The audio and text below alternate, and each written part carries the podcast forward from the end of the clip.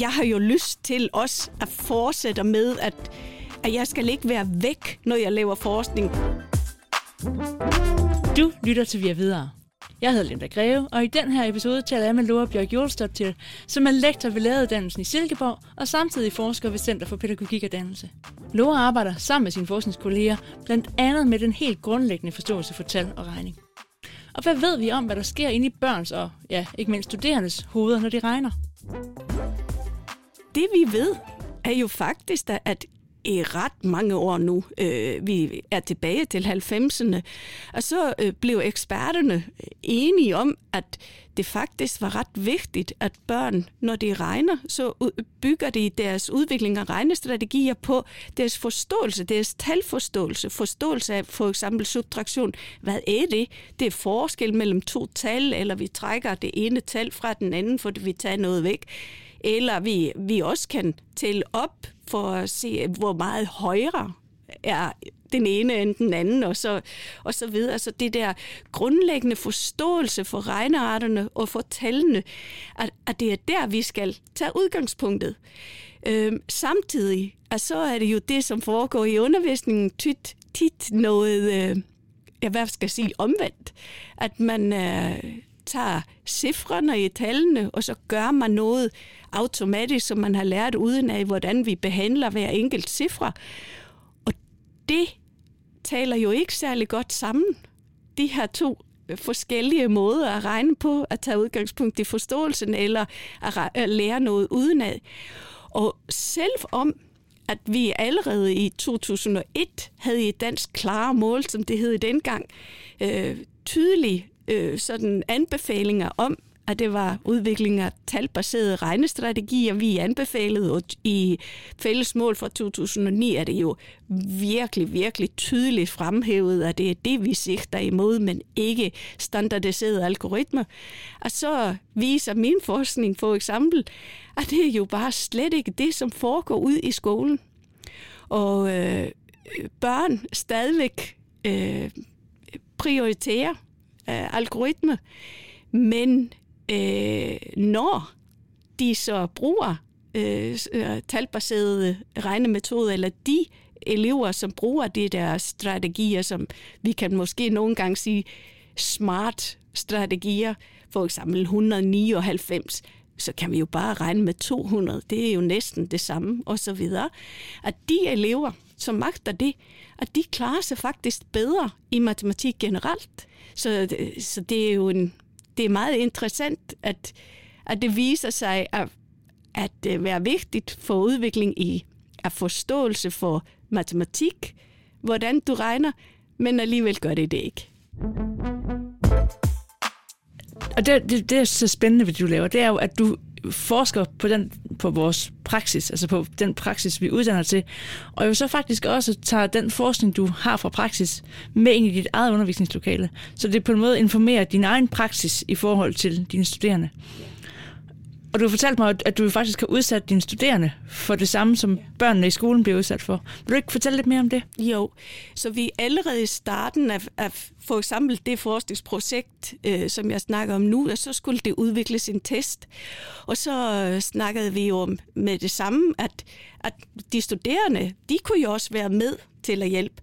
Så allerede da de så mødte op i, jeg tror det er den første uge, vi havde helt nyt hold lærerstuderende, og så prøvede vi at øh, udsætte dem, hvis jeg kan om, sige det sådan, øh, for en pilotafprøvning. Så de var med helt fra starten at afprøve de forskellige testitems, og, og så give feedback og være med til at udvikle instruktionen til de elever, hvordan tror I, at eleverne vil forstå, hvis vi præsenterer det på den her måde?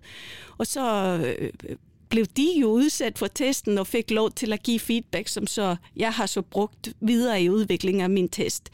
Så efterfølgende, at så kunne vi godt mærke, at de Det gav noget ekstra, og de fik, øh, ja, man kan sige, motivationsfaktor og vagte nogle interesser, som de så tog med sig ind i hele forløbet. Så de henvendte hele tiden tilbage til de diskussioner, hvor de var med til øh, at øh, ja, sådan tænke, hvordan man kunne øh, regne på forskellige måder, og, og ja, de var sådan involveret fra starten. Og så har vi efterfølgende, så starter vi hvert år øh, med at øh, give vores, tage imod vores lærerstuderende med, med den her lille test. Så faktisk er det sådan, at vores lærerstuderende ude i Silkeborg har været måske nogle af de første for at blive præsenteret og reflektere over øh, de resultater, som, som min forskning har, har vist.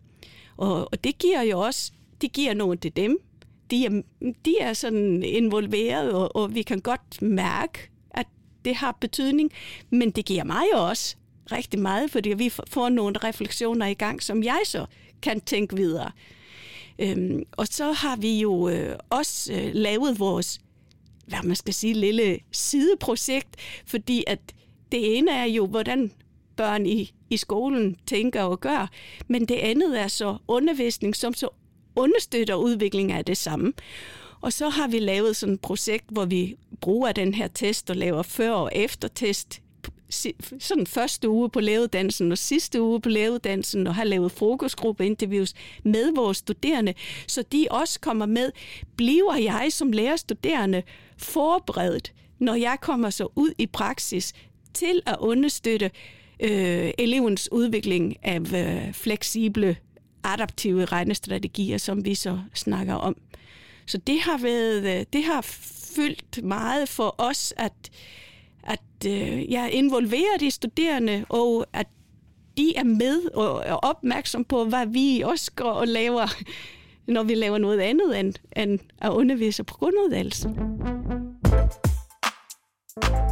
Så på den måde er du jo faktisk altså ret eksemplarisk, ikke? At, altså, at du inddrager de studerende i din egen forskningsproces, og den forskning, du laver, får direkte implikationer ind i undervisningen. Så bliver det jo virkelig forskningsbaseret.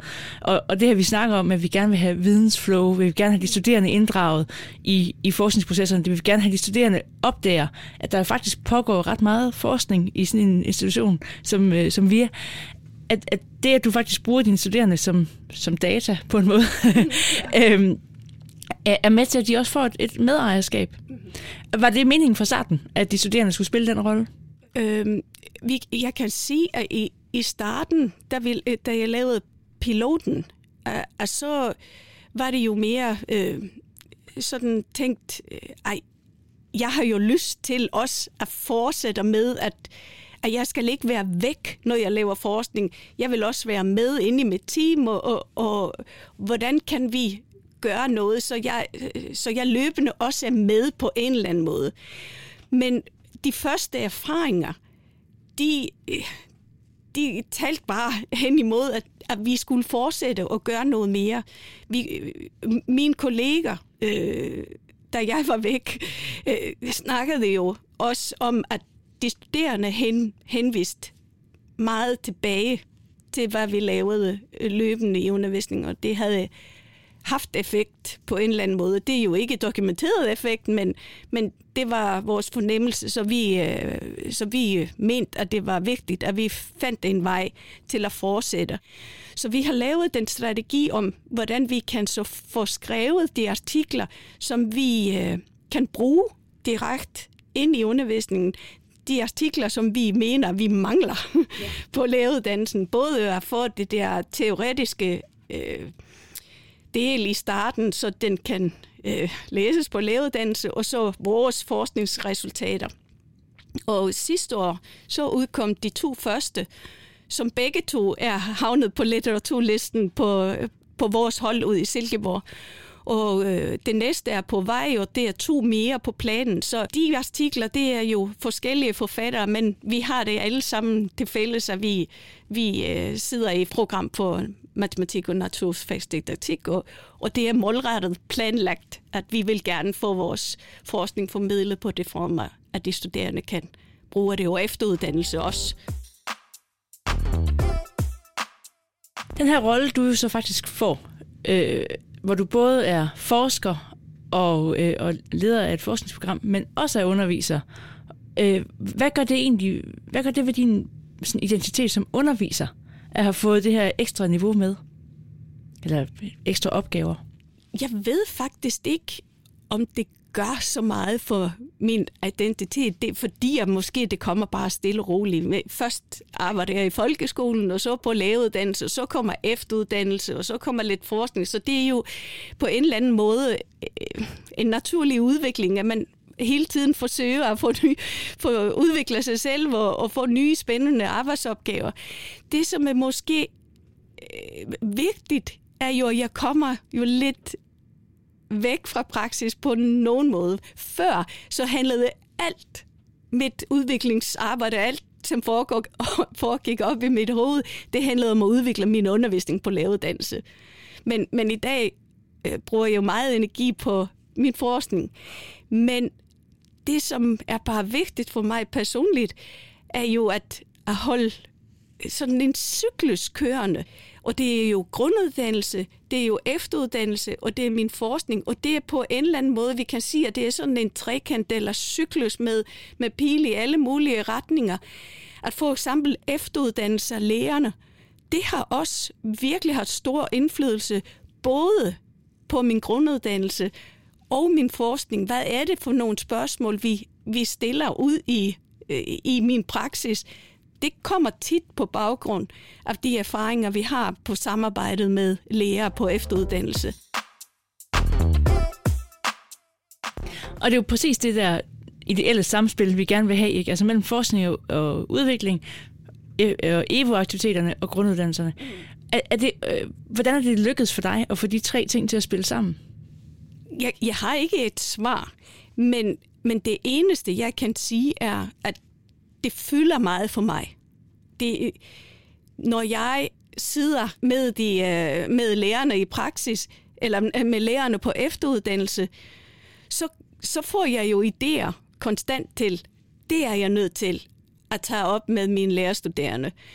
Eller det må jeg, det er opgave til næste forskningsprojekt. Når jeg laver forskning, så kommer det sammen. Det må jeg ud i skolen med. Det er workshop for lærere, eller det, det kan vi ja, det kan vi arbejde mere med i, i på læreruddannelsen.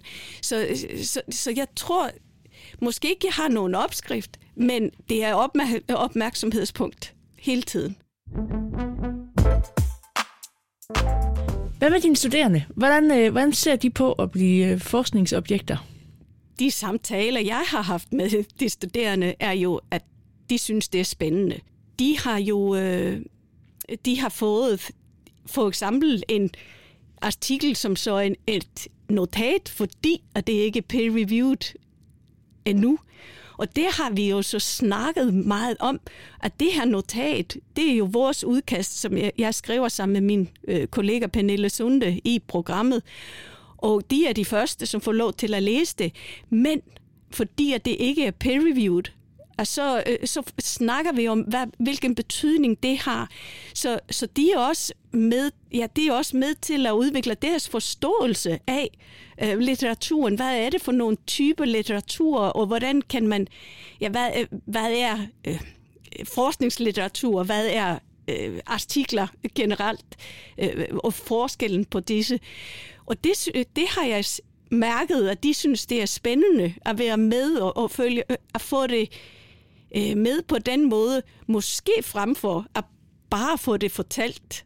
Den her måde at arbejde på, hvor du jo egentlig er gået fra at være sådan fuldtidsunderviser til at blive mere og mere over i forsknings- og udviklingsarbejdet, øh, og, og især den bevægelse, du har i forhold til så også at lade det befrugte din praksis. Hvis du nu skal, give, skal løfte det op til nogle af de undervisere og kolleger, vi har her, som underviser på alle mulige andre typer af uddannelse, er der noget, du sådan kan pege på, som man skal være særlig opmærksom på, når man, når man tager det her skifte fra at være fuldtidsunderviser til at begynde at også at have andre typer aktiviteter? Ja, det er et godt spørgsmål.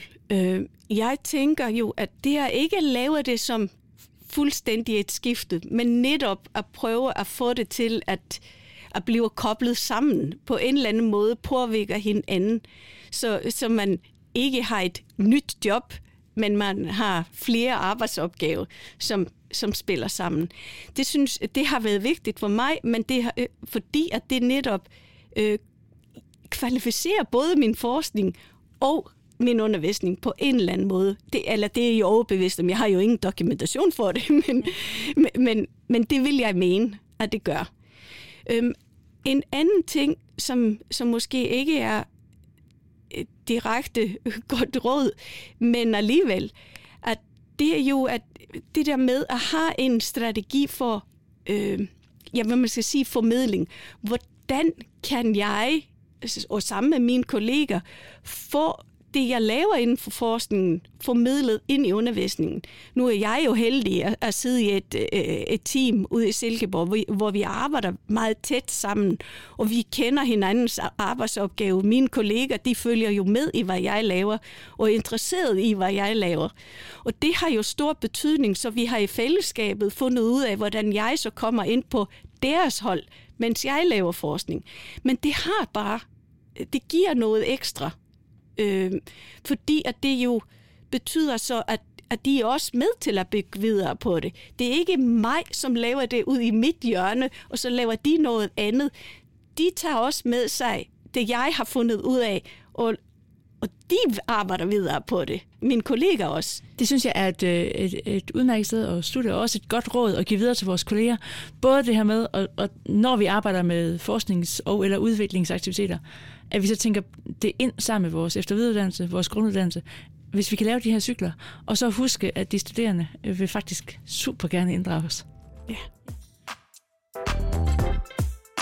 Tak for at minde os om bredden i alle vores fagligheder, som både kan rumme forskningsfælder, kolleger og studerende.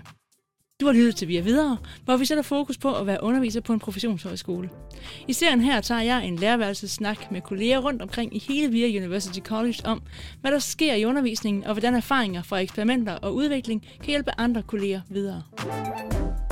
I næste episode snakker jeg med Mette K. Iversen, som vil fortælle, hvordan hun arbejder med cases helt tæt på praksis på ernærings- og sundhedsuddannelsen. Redaktør og producer er Rikke Gottfredsen. Vi høres ved.